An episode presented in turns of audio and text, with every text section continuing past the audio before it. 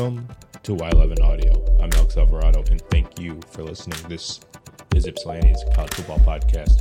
You can read Ypsilanti's College Football newsletter at ypsi11.com.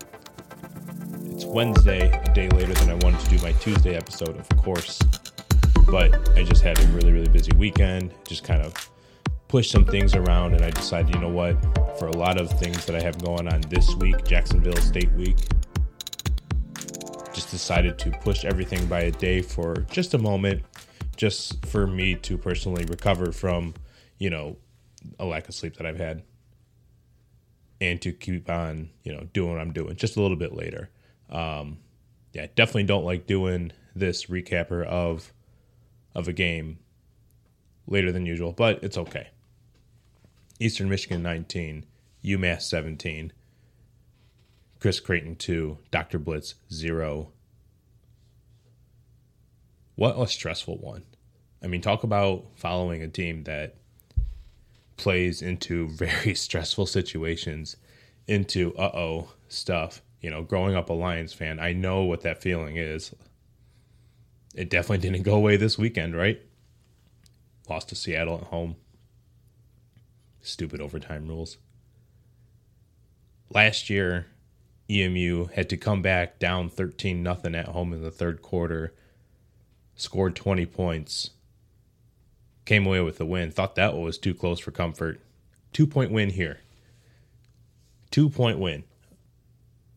It's good to be two and one. It's important to remember that things don't have to look the same in October and November than they do in September. Does anybody really love what we're seeing in September right now? On a lot of fronts, yes. But on some of the main ones, on some of the important ones, on some of the look at the scoreboard, see what that says ones, Eastern's falling behind. It's not performing like an offense that it should be. And it's really in the execution line.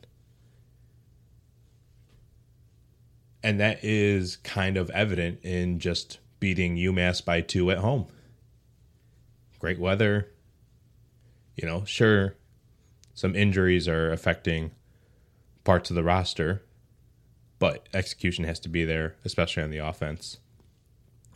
As we move forward into Jacksonville State Week, we'll probably think more about changes that'll happen, especially at the quarterback position. That's been the highlight of things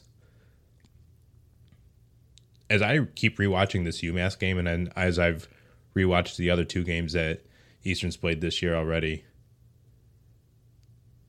I'm going to give credit where it's due, and I don't like carrying water for you know people that don't pay me. The play calls are there. The play calls are there. You know, I'd love to sit here and you know uh, just share that one video of that one little boy who's upset after a football game and be like, the players, the players, this isn't on you. Y'all played your hearts out. Y'all played your hearts out. It's the coach's fault. I'd love to be able to play that and just blame it on adults for doing that, but hey, man, I, I the coaches are doing their job. The plays are there. We see it. There's just, you know, a couple things that have to actually get done when the lights are on. The throws have to be on spot. The read options, they have to be good. They have to be smart decisions. You know, UMass wasn't going to be a team that, unless we let it, was going to be a team that just beat you up all over the place. You know, as much as Don Brown has improved that roster and as much as he's added talent and found experience nationally to come to UMass, in ways that weren't possible before, like the transfer portal, like the utilization of it. He's doing it at a really high level right now, uh, considering where he's doing it at. He's getting some players from, you know, P5 ranks. Their backup quarterback that they had to play the whole game against Eastern, he was a former starter at Western Carolina. So he's a guy that's trying to, you know, UMass was a step up. UMass was a step up and that guy did really well. I thought. Um, I thought UMass didn't really surprise. I thought UMass played really well. I thought UMass played really passionately and loud. and they played tough. And I like the way that they showed resiliency down the stretch. It made for a really good game. And it really did force EMU to play better than what it was showing. And it was doing well. And I've already said enough about the offense a little. Well, we'll get back to it. Offense is lacking. It's good, but it's lacking.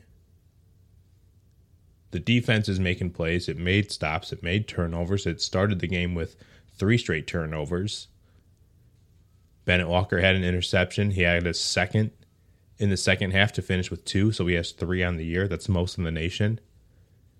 That's a guy that wasn't a high ranking, you know, player out of high school because he had joined football late.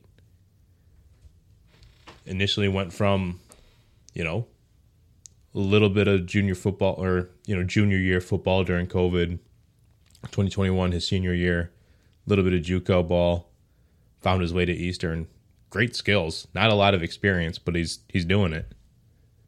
Special teams, save for Jesus Gomez, who missed his uh, his first PAT kick of his career after 48 straight makes.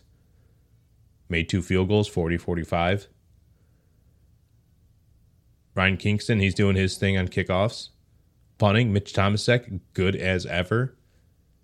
Seven boots, 321 yards. A hair under 46 average long at 61, three inside the 20, a touchback. I mean, hey, special teams was doing it. Defense, they're allowing a lot of yards in some ways, yes. But they're getting stops, they're getting turnovers, they're creating havoc. They're making some mistakes. They didn't play perfectly. All those penalties, all 10 of them officially, those didn't all come because Austin Smith had a bad day throwing the football. That was a team effort. Those penalties were a team effort. UMass was, you know, playing to Eastern's level in the penalty game too, I'll say. But Eastern let some things get away from them.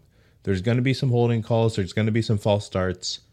Don't love seeing them. Would rather see zero than two, you know? Don't want to see any of those happen, but you got to expect those to happen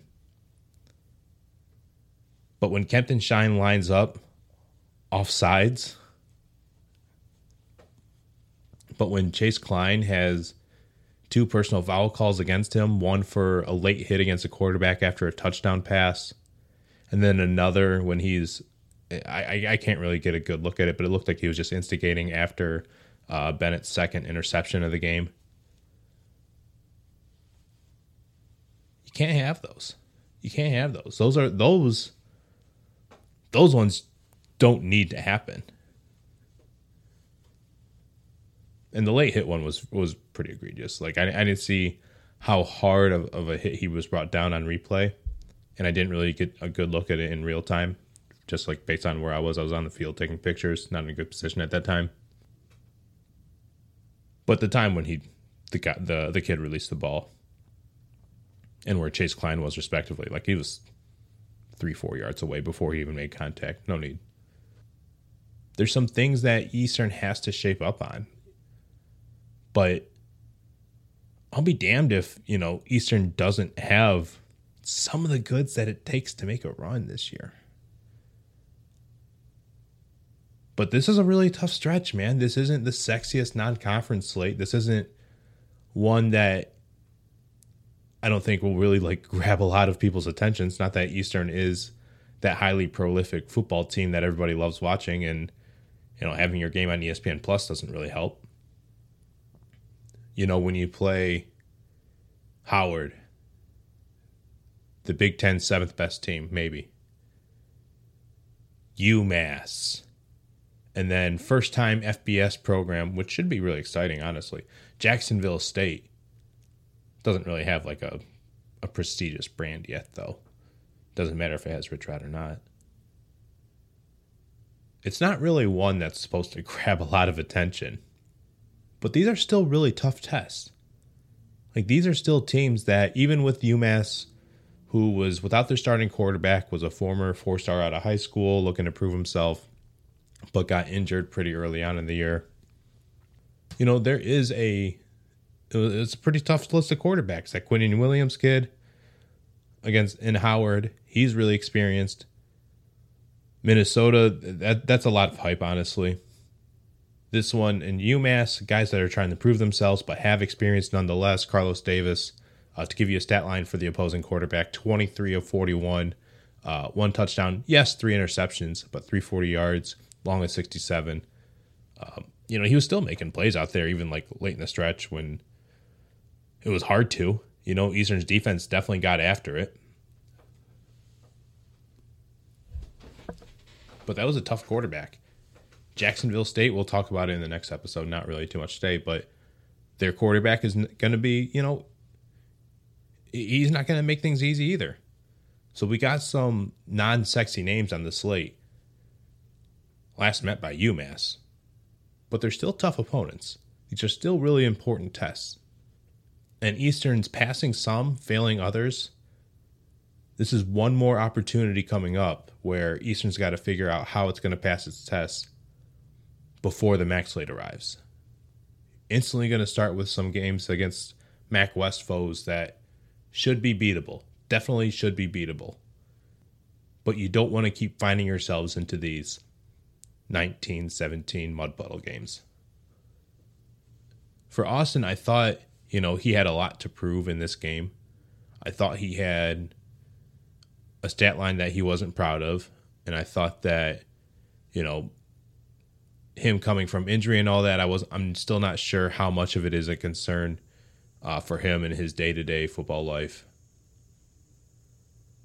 He looks fine out there. He doesn't look like he's like you know limping around and all that stuff, holding his leg, anything like that.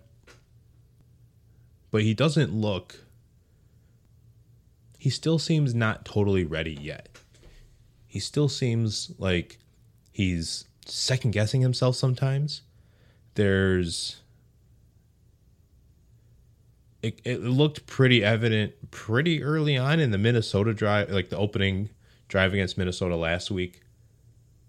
I'm thinking about like an overthrow to JB Mitchell on the initial drive. It just kind of looked like he panicked a little bit. Maybe not panicked, but just just flinched, blinked, whatever you want to say.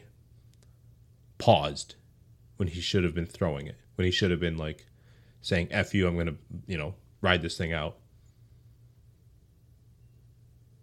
There was a quick hesitation of, eh, not sure, hold on. There was some of that last week. There's some of that this week. You know, there was a sack very close to the end zone, which almost resulted in a safety. On the next play, he kind of scrambled out of it, and then Eastern ended up punting on that situation. Then there was another play to Hamza El-Zayat where you know, he, he stared him down the whole time. If he would have chosen to throw the ball a second and a half sooner, I'm sure Hamza El-Zayat would have taken it, what, like 84 yards to the house or something like that. I think that's where it came from. There's some slight hesitation there. Remember, there was the very first pass of, that he had of the game dropped by Max Reese. That wasn't Austin Smith's fault. That was a great throw. Started out pretty good. I would say the first couple of throws, I'd say the first four throws, five throws, not too, not much more than that. First few ones that he had were exactly what he wanted to do with the ball. Maybe not the result he wanted, but then once he rolled out right to escape a blitz, had the near interception that wasn't towards the sideline. From there, things just kind of like slipped apart for him just kind of I don't know. There was that. And on the next drive, play action pass, perfect setup, threw it to Knue. And it looked like the safety who came up leaped, reached his arm backwards to kind of get a hand on it. It looked like he tipped the ball, but I don't know if it came out of his hand all that well out of out of Smith's hand. I don't know if he threw it well from the start. And I'm not sure that that guy ever touched the ball, honestly. I think it was a duck from the start. Something's not right. Like, there's just something when it's time to throw, when it's time to actually do it. I don't know what's going on in practices. Maybe he's, you know, in the practice hall of fame But when the lights are on, there's just a slight hesitation. Something in his body, something in his hand, something in his arm, something in his feet. I don't know what it is. But it's not it's not ready. He's able to make you know, he's able to scramble out of situations into good gains when they could have been losses. He's good for that. But when he knows that he has to make a decision where, when to throw it, and exactly at what spot and at what time, there's enough hesitation for him to make enough bad decisions, and it's showing up. For the season, he's 41 of 74, two touchdowns, two picks, 55% throwing, 403 yards, uh, 100, 134 uh, passing yards a game. Not that that's a real one that everyone pays attention to, but uh, on average, not making a lot of noise through the air. Through his legs, you might say, hey, at first glance, he's doing pretty good. Uh, 15 official carries, 60 net yards, four per average. You know, there's some sacks mixed in there, of course. Uh, but yeah, he had the scramble that, you know, against Howard that was really good. He had a scramble against UMass that was really good. You know, he's a pretty good runner. However, in the read option game, which against UMass, there were at least 19 uh, read option plays called, my count. I'm not going to tell you, I'm not going to ask you how many of them do you think that were good decisions, bad decisions on his part. Because to one end, that's it's almost irrelevant because I have to ask it this way. Read options where he has the choice to hand it off or keep it himself and run it. How many times do you think he kept it and ran it? Now, maybe I have the number of how many read option plays called. I'm pretty sure I'm like with I'm I'm I'm within I'm on the green with that at least. But I know I'm like hitting a hole in one when I say that he kept the ball zero times. You know, his rushes came from scrambles and sacks.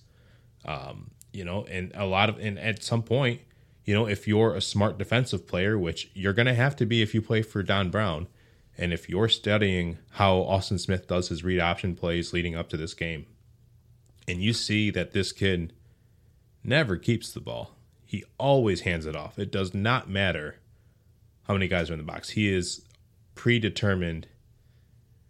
It's predetermined in his eyes that the that the running back's going to get the ball. Like the running back keeping the ball is always going to be the best option. Yeah, I wouldn't respect it either you, I saw UMass defenders just blatantly not respect it, and maybe showed a little bit more respect in the second half, but it, it was very clear that they never ever thought for a second that number four was going to keep the ball when uh, when that would have been the right choice. When sometimes that there were times where Eastern even gave him an extra option man to pitch to if he would have kept the ball and ran it, and would have won the numbers game on those plays. He is a good athlete with his legs. I do trust him when he has the ball in his hands to, you know, make some long strides, long, fast strides, make good plays downfield in a hurry if he so chooses to. But that's only if he so chooses to. He doesn't choose that a lot. Doesn't choose it enough, I don't think. And I got to rewind myself. I don't know how much of that has to do with his injury history. I really don't. I'm starting to think a little bit. You know, the read option can be super duper effective. Obviously, that's where you know Jalen got that really long touchdown run. That's where I'm sorry to bring it up now. Samson Evans got the really long run, which didn't result in a touchdown, resulted in a touchback. That sucked to see. But uh, my takeaway from that, that's still an effective play to run. Okay, they have to keep that going we can look at completion percentage and passing and see, you know, this player is or isn't a good decision maker. It's hard to do hard to glean that from the box score how they're doing in the read option game. Austin Smith just, you know, just wasn't doing it, man. Just blatantly gave the ball away a lot. And even with all that, Samson Evans averaged 11.1 yards per carry. Jalen Jackson, Jalen Jackson, 6.9 per carry. Austin, 11.2 for him. He did pretty well. But there were there's so many plays, there were so many yards just left on the field. And when you look at the score of 17 for UMass, 19 for Eastern Michigan, and think, how did EMU only come away with, you know, a two point win? It's plays like that. It's plays like that. It's not just, you know, the, the touchdowns wiped off the board. It's not just the fumble at the end zone. It's these, you know, two yard carries that could have been seven. It's all of those. And there were, when I say over 19, I really do mean that. Again, some of those were good decisions, but not all of them. Definitely not all of them were good decisions. Um, and so, yeah, I, I would expect to see, you know, at some point very soon, if Smith doesn't improve as a passer, sure, he's definitely not going to see the field or he's going to be taken off pretty soon he doesn't improve there, for sure. Oh, and there was another deep pass to, I forgot about this play. There's a deep pass, uh, about 10 minutes left in the fourth quarter. Uh, it's like third and 12 situation. 50 yard pass to Tanner Knue goes incomplete. Uh, Tanner Knue uh, was in full uniform before the play, but as the as the pass was coming down, uh, his shoulder pad got ripped out by uh, the defensive back, and no flag was called. So that really sucked to see in real time. That that was that was that's definitely an opportunity where that's not the fault of EMU's offense. That's that's the refs not doing their part either. But still, too close for comfort. Penalties are part of the reason. Penalties wiped off some touchdowns. Bad quarterback play. That definitely helped. But don't forget about the read option game. Don't forget about, you know, what is his effectiveness there because, you know, and, and it really is his job to keep the ball sometimes, you know, legitimately keep the ball, make options, read and react. Don't, because UMass really did cheat a lot. And if Jacksonville State's going to be cheating a lot too, I I don't know. I, I, why would I assume that Austin Smith's going to just start running the ball more? I don't know. Like Eastern doesn't run like a super complicated offense. It really does run simple concepts, does some motion a little bit, but it's all about high execution. And the execution's just not there. The play calling's there. I think there's talent around a lot of different spots. I think special teams hitting its marks defense, like I said, is playing really well. Mike Coleman's off to a great start. Couple stats really quickly, easy ones that everybody loves. Against UMass, 10 tackles for loss, three sacks, two forced fumbles. That's a good day. Like just just looking at three simple stats just like an old baseball man would. That's a good day for the defense. It's a really good slugging percentage. But the but the defense can't stay on the field the whole time that's the big thing, you know. What the quarterback play is causing is that this defense, their legs are about to fall off. They've got some injuries across that D line, its most important position of the group, or its most important group, I think, when it comes to applying pressure. They're hurting on the interior. At this point last year, they were hurting on the interior, and we didn't like how things were going this year. The defense is off to a good start, but you're on the field too long. You guys got to get off. It's not your fault. You guys are doing your part. You're you're forcing the offense off the field. Believe me, we all see it. Offense just has to execute.